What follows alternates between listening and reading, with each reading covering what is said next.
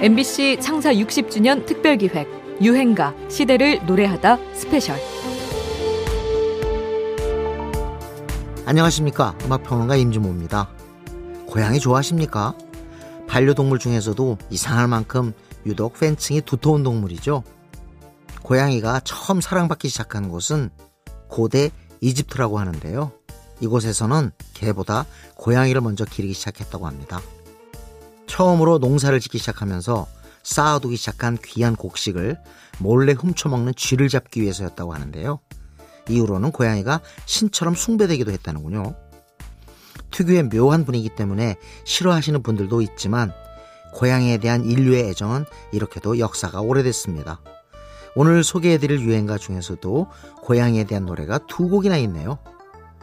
유행가 시대를 노래하다 스페셜 잠시 뒤에 본격적으로 시작합니다. 뭐 이렇게까진 아니더라도 유행가에는 우리 인생과 역사가 고스란히 담겨져 있죠.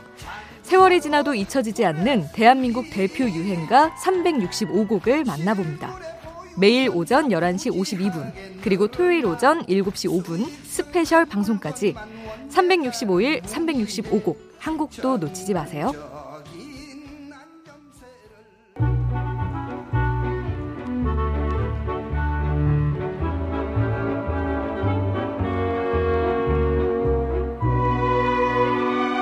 여러분께서는 지금 유행가 시대를 노래하다 스페셜 방송을 듣고 계십니다.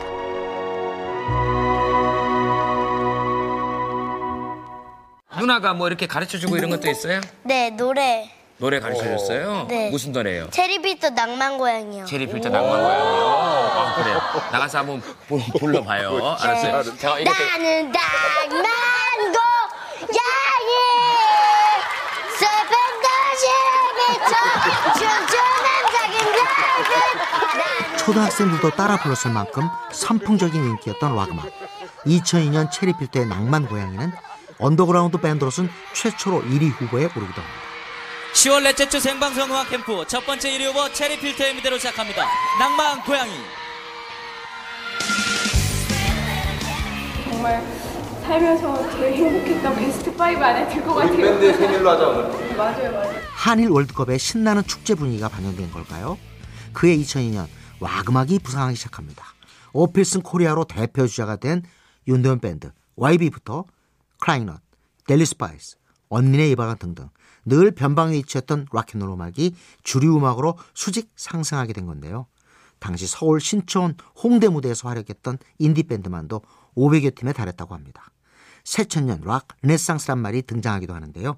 특히 낭만 고양이는 흥겨운 멜로디에 시원시원한 조유진의 보컬이 매력적인 곡이었습니다. 당시는 밴드에서 여성 보컬이 활약하던 시절이었는데요. 여기에 고양이를 내건 독특한 가사도 큰 몫을 차지합니다. 크라잉넛의 한경록이 가사를 썼다고 하는데요. 제 낭만 고양이 가사를 제가 썼거든요. 아, 체리 필터?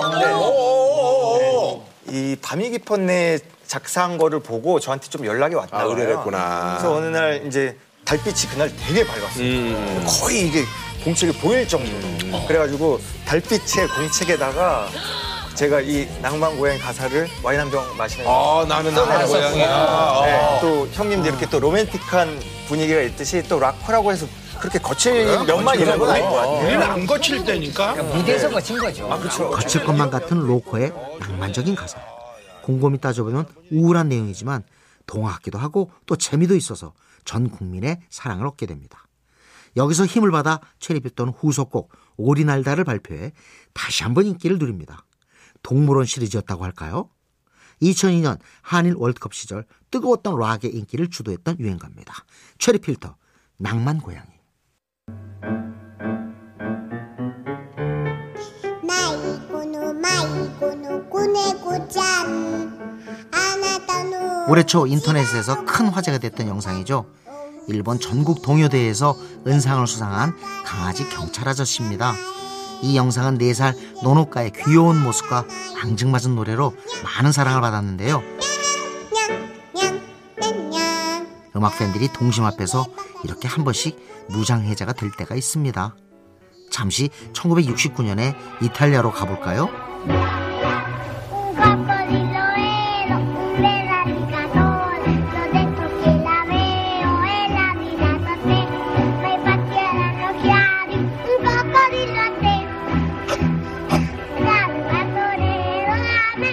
볼로냐에서 열린 동요대회 현장인데요. 노래를 하는 4살의 빈센차 베스톨레리는 중간에 기침을 해버리기도 하고 갑자기 딴 데 정신이 팔려서 가사를 까먹기도 하는데요. 그래도 3위로 입상하게 됩니다. 노래 제목은 검은 고양이가 갖고 싶었어. 이 노래 익숙하게 들리시죠? 우리에게는 1970년 5살 박혜령이 불렀던 리메이크곡 검은 고양이 네로로 기억에 남아있는 곡인데요. 제가 어, 그 노래를 받아서 판을 내기 전에 이제 방송국에서 이제 틀었었어요.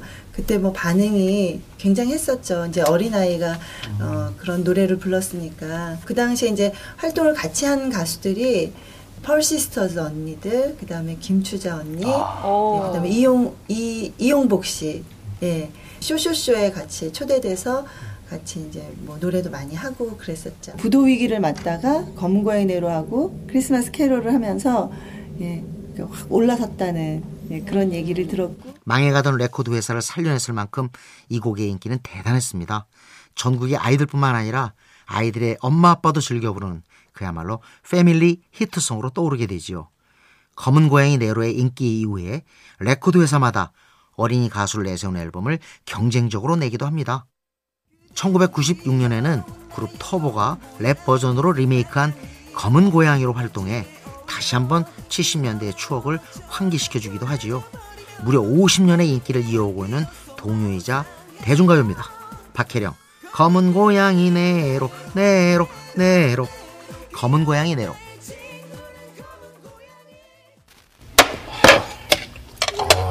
아, 왜 이렇게 밥을 못 먹냐? 커피를 많이 먹어서 그런가? 몇 잔이나 마셨는데요?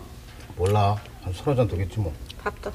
세상에 무슨 커피를 이렇게 많이 마셔요? 한 잔 얼마씩인데? 오늘도 커피 한 잔 하셨습니까? 19세기 말 조선 왕실부터 시작된 커피 문화는 1960년대 초반부터 대중화하기 시작합니다. 1980년대에는 민족주의 영향으로 전통차가 부상하면서 잠시 기세가 꺾이기도 했지만 커피 전문점이 증가하면서 다시 전성기가 열렸고 그 인기는 식을 줄 모릅니다. 오늘날 한국인 1인당 커피 소비량은 연간 353잔으로 세계 평균 소비량의 3배에 달한다고 하죠. 우리는 왜 이렇게 커피를 좋아하는 걸까요? 누군가는 서구화가 지상 과제였던 시절 서양인들이 즐겨 마시는 음료에 대한 동경과 선망이 작용했다고 하고 또 누군가는 급속한 경제성장 과정에 꼭 필요했던 기호품이란 이야기도 합니다. 유행가 역시 이런 커피 문화의 영향을 받을 수밖에 없죠. 최근까지도 아메리카노, 싸구려 커피 같은 노래들이 나왔는데요. 커피 열풍을 담은 초창기의 유행가로 68년 펄 시스터즈의 커피 한 잔이 있었습니다. 발표 당시 느린 곡에 익숙했던 기성세대는 이 곡에 불만이 많았다고 하네요. 우리 가요계에 들어보지도 보지도 못한 그런 곡을 저희가 받아갖고 연습할 때 저희는 너무 좋았는데 레코딩 이제 녹음할 때요 녹음실에 갔는데 녹음실 그 사장님이 어 그렇게 화를 내는 거예요 기분 나빠하는 거예요 이거 갖고 장사 안 된다는 거예요 그거 녹음 끝내서 판 이제 시출하고서부터 뭐 대박이었죠 뭐. 이 곡은 신중현이 본격적으로 활동을 시작하게 해준 곡이기도 합니다. 당시 그는 사양길에 접어든 미팔군 무대를 떠나 월남으로 향하던 참이었죠. 1968년 그 당시는 미팔군 무대가 사양길로 접어들 때였죠. 그 대신 월남 쪽의 무대가 크게 성행하고 있을 때였습니다. 저 역시 그쪽으로 자리를 뜨기로 계약을 하고 마지막으로 기념 문반이나 하나 내자고 펄 시스타즈와 음반 지휘를 했죠. 니마 커피 한 잔, 에드포 시절의 곡들을 주로 실었는데요. 하루는 이른 새벽에 레코드사 사장이 장안에 난리가 났다고 하면서 월남에 가지 말라고 한국에 있으라고 성하였습니다. 음악을 할 수만 있다면 굳이 이 땅을 등질 이유가 없겠죠. 이때부터 본격적으로 한국에서 활동을 하게 되었고 제 생애에서 가장 활발하게 화려했던 음악색의 꽃을 피울 수가 있었습니다. 그 시절 커피를 파는 전국의 모든 다방에서 흘러나왔던 유행가입니다. 신중현에게는 새로운 기회가 되어준 곡이기도 하죠. 펄시스터즈입니다. 커피 한 잔. 1960, 70년대 우리의 유행가, 대중가요는 어떤 면에서는 조금 형편없는 대접을 받고 있었습니다. 지금 생각하면 좀 우습기도 한데요. 소위 지체 높은 집안 사람들이나 고학력자들은 수준이 떨어진다며 대중가요를 멀리하고 클래식이나 가곡을 주로 들었죠. 가요 관계자들은 이런 멸시의 굴레에서 벗어날 방법을 고민했습니다. 그러다 가곡을 대중가요 스타일로 만들어 보기로 합니다. 그때 문정선이라는 가수가 등장하는데요. 낙엽이나 붙기던 어느 날인가 그는 1970년 드라마 주제가 파초의 꿈으로 데뷔해서 그해 동양방송국에서 신인상과 7대 가수상을 수상하게 되지요. 노래 분위기가 사뭇 달랐습니다. 왠지 클래식한 창법이 가곡과 잘 어울리는 이미지였습니다. 그렇게 문정선은 가곡 보리밭을 부르게 되는데요. 보리밭 발표 후에요. 네. 오늘날까지 한 번도 안 불러, 그러니까 몸이 불편한 외로는 네. 하루에 한 번씩이라도 꼭 불렀던 것 같아요. 하루에 한 예. 번씩. 최소한. 예, 최소한. 많이 불렀을 때는 여덟 번까지 하루에? 하루에. 기억하기로 네. 이렇게 보리밭을 꼭 불렀었어요. 네. 느닷없이 하루아침에 이렇게 막 이렇게 얼굴에 알려주고 네. 여러분들이 많이 너무 많이 사랑해 주시니까 제 자유로운 그 시간이 없잖아요 음, 사생활이 네네. 뭐 이렇게 어려, 너무 어린 나이에 네. 그때 당시 그냥 음, 그 너무 얼굴이 팔렸다는 게 굉장히 그냥 힘들더라고요. 싫고, 네. 싫고 자유롭지가 못하다는 네. 게. 근데 지금 생각하니까 그게 굉장히 행복한 고민이었던 것 같아요. 이 곡은 원래 1952년 한국 전쟁 당시 부산 피난지에서 발표됐던 가곡입니다. 처음엔 잘 알려지지 않았다가 작곡가 윤영아가 타계한 후 60년대가 되어서야 대학가와 클래식 음악 감상실에서 조금씩 빛을 보게 되지요. 그리고 1971년 문정선이 부르면서 이 곡은 대중가요로서 사랑받게 됩니다. 예술 가곡과 상업가요 사이에 깊었던 골이 조금 메어졌달까요? 이어서 조용남이 선구자를 부르고 최희준도 가고파를 부르면서 이 유행은 이어지는데요. 그렇게 가요계도 품위를 갖추기 시작했습니다. 대중가요의 질적 향상에 대한 요구가 그만큼 컸다고 할까요? 가곡을 대중화해 가요의 수준을 높이고 지평을 넓힌 유행가입니다. 문정선, 보리밭.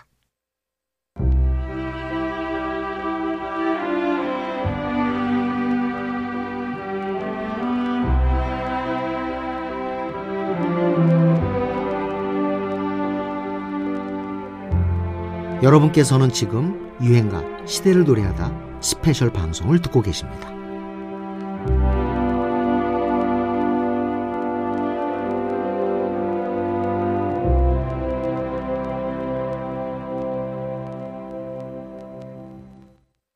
전 주로 이제 막 작곡할 적에 악기를 못 하겠다면서 네. 그래서 기타나 겨우 그저 조금씩 해- 혼자서 배우지 않고 혼자 쳤어요 기타를 어.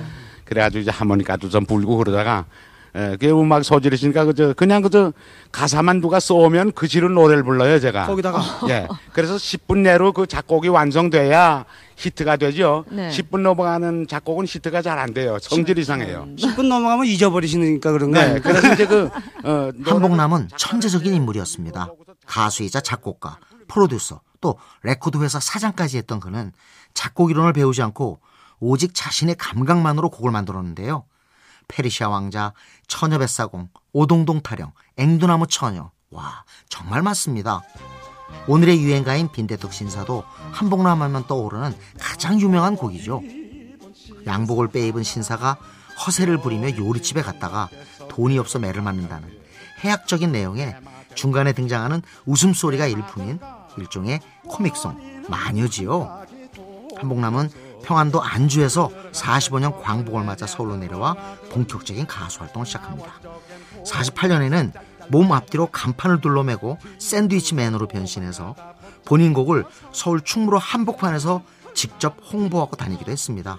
간판에는 저문은 충무로, 빈대떡 신사, 한복남의 해방 제1호 취입곡, 아시아 레코드사 발매 중 이런 문구들이 쓰여 있었죠. 가수가 창피함을 무릅쓰고 스스로 삐에로가 돼서 나선 건데요. 당대 최고 인기였던 신라의 달밤의 가수. 현인을 넘어설 방법은 이것밖에 없다고 판단해서 스스로 벌인 거리 홍보였습니다. 이상하다고 빈정거린 사람도 있었지만 한복남은 이 일로 단숨에 가요계의 기인이자 명물로 올랐습니다. 또 한국 전쟁 중인 1.4 후퇴 때 도미도 레코드를 창업해 사장이 되는데요. 이때 동갑내기였던 현인을 영입해서 자신의 곡을 주기도 합니다. 뭐다 대중 가요지만은 네네. 특히 대중적이에요. 저, 어, 저 사람의 그 작곡은요. 네. 좋습니다. 예, 예. 근데 어떻습니까? 요즘도 물론 저 히트가 되고 나면 작곡가보다는 가수들이 유명해지는데 네. 선생님 그 당시 히트가 되고 나니까 우리 한 선생님이 야뭐 내가 곡을 잘 줘서 그렇지 뭐 이러고 그러지 않으셨어요? 그래서 나하고 밤낮 싸움이죠. 인마 내가 노래를 잘 불러서 인마 네가 한복남에 인마 올라오는 거지. 인마 곡이 좋아서 인마 네가 그뭐 얻은 거지 뭐 이렇게 얘기하고 지금도 만나면 그래서 웃고 그래요. 네, 그러니까 곡도 좋았고 또 네. 노래도 잘 예, 부르셨고. 글쎄요. 예, 곡이 네, 좋았겠죠. 참 박수 보내드립니다. 네, 감사합니다. 여보 오래오래 사시오. 건강하시고요. 감사합니다. 네. 사장님 오늘 감사합니다. 사장님으로 수고. 많았어요. 티격태격하며 함께 나이 들어가시던 모습이 참 보기 좋았네요. 광복 이후 우리 사회에 필요했던 흥과 활기를 불어넣어주고 또 그때부터 있었던 실속 없는 허세를 풍자한 유행가입니다. 한복남 빈대떡 신사. 뭐 실제로 이렇게 잘 사는 사람과 못 사는 사람의 그런 그 말로만 빈부격차 그러는데 제가 그 지역을 가서 정말 공동 변소 쓰는 것도 보고요 너무 놀랬고 서울 하늘 아래 이런 곳이 정말 있구나 이제는 신문을 보면 그러니까 전에는 그냥 신문에 있는 그대로만 받아들이는데 그 뒤 것과 앞 것과 이런 모든 거를 볼 수 있는 그런 눈이 키워졌죠. 1991년 가수 이선희는 27이라는 나이로 서울시 시의원에 당선됩니다. 역대 최연소 의원이었죠. 2000년에는 어느 정당의 문화예술 행정특보위원을 지내기도 합니다. 이선희 하면 수많은 히트곡과 우렁찬 가창력, 그리고 언니 부대를 먼저 떠올리게 되는데요. 그는 데뷔 초에도 학생가장 돕기 공연을 여는 등 현실 참여에 적극적인 이른바 소셜 테이너이기도 했습니다. 특히 1989년에 나온 5집 앨범은 놀라웠습니다. 앨범 표지에 5월 햇살이라는 수록곡이 적혀 있었는데요. 5월은 광주 민주화운동을 떠올리게 하죠. 당시 신군부 세력의 5공화국에서 6공화국으로 시대가 넘어갔다 해도 이때까지 광주를 쉽게 언급할 분위기는 아니었습니다. 게다가 강변가요제 출신으로서 주류의 한복판에서 대중적 인기를 만끽하던 가수로선 대담한 행보였습니다. 이선희는 이 곡이 대학생 팬들이 일깨워준 문제의식을 노래로 옮긴 곡이라고 밝힌 바 있는데요. 그는 이 모든 것을 팬들이 가르쳐준 결과라고 말합니다. 1986년에 학생가장 돕기 공연을 시작하게 된 것도 팬들의 편지가 계기가 되었다고 하죠. 이 친구들이 내 앨범을 사주고 내 공연을 봐줘서 내가 이렇게 있는데 어떤 걸 뭘 해줘야지라고 생각하다가 이 학생들 중에 가장인 친구들이 많더라고요. 그래서 아, 학생 가장 돕기 같은 걸 해보자. 그래서 이런 일을 계속 하고 있었거든요. 그런 걸 예쁘게 보셨는지 제의가 온 거예요. 시의원을 하겠냐고. 사회봉사를 시작으로 현실 정치에까지 참여했던 이선희. 5월의 햇살은 그런 행보를 예고한 노래였다고 할까요? 5월 광주의 아픔을 노래한 곡입니다. 이선희, 5월의 햇살. 여자들의 그런 목소리를 대변하는 것 같다는 느낌이 많이 들어요. 미녀 그런 가수들 많잖아요. 이- 진짜 막 50kg도 안 되는 그런 사람인데 되게 괴리감이 많이 느껴요. 다 금붕어라 그러잖아요. 뻥긋뻥긋 입만 립싱크만 한다고. 근데 그런 거랑 정말 다르게 정말 노래하는 사람 그렇게 느낄 수 있었어요. 2003년 가요계의 외모 지상주의가 판을 치고 또 립싱크 논란까지 한참이던 그때 Break Away로 데뷔한 빅마마의 인기는 놀라웠습니다. 이들은 이미 오래전부터 쟁쟁한 가수들의 백업 보컬로 활약하던 실력파 보컬 넷이 뭉쳐 만든 그룹이었는데요. 데뷔를 하기 직전까지도 고충이 많았다고 합니다. 이렇게 앨범을 하자고 할 거면 앨범을 다 고치자고 그러더라고요. 근데 또더 겁이 났어요. 그 성형에 대한 겁이 났어요, 저는 좀. 왜 이렇게 하면 여기 여기 안에 또 이렇게 공간이 있어서 노래할 때 이 공간을 쓰, 쓰게 되는데 여기를 넣으면 공간이 없어질 테고 막 이런 생각이 막 들었어요. 그래서 저희도 처음에 놀란 게 우리가 그렇게 놀랄 정도로 생겼나? 그렇게 놀랄 일인가? 그래서 이게 정말 평범하거든요 저희는. 그게 그만큼 평범한 그 가요계라는 게 어떻게 보면은 가요계 그 연예계라는 게 너무 좀 인위적이고 예쁜 분들만 나와서 좀 인간적인 미가 없었던 것 같은데.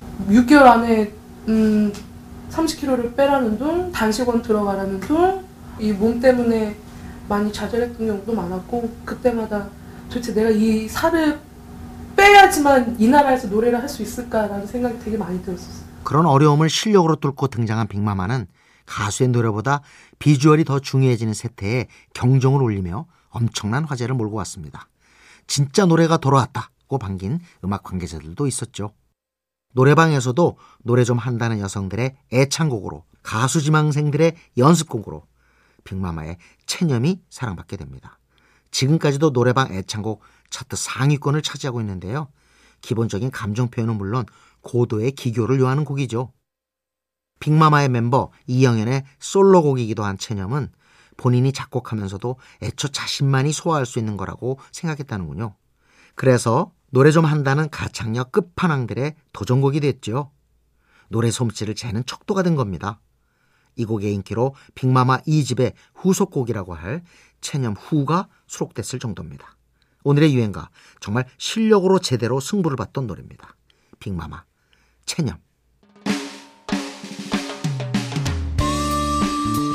유행가 시대를 노래하다 스페셜 오늘 여기까지입니다. 잠시 뒤 11시 52분에는요. 환경의 날을 맞아 특별히 선곡한 오늘의 유행가가 또 준비되어 있습니다. 이어서 들어주시고요. 지금까지 저는 음악평론가 임진모였습니다. 이따 뵙죠.